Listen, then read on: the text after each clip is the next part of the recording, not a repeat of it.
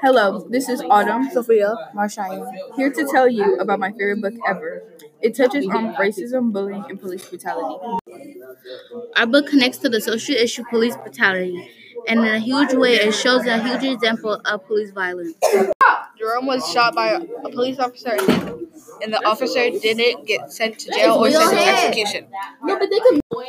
Another occurrence in the story Jerome was getting bullied by his bullies. Later, him and his new friend Carlos got beaten. We researched that police brutality is still a serious issue today.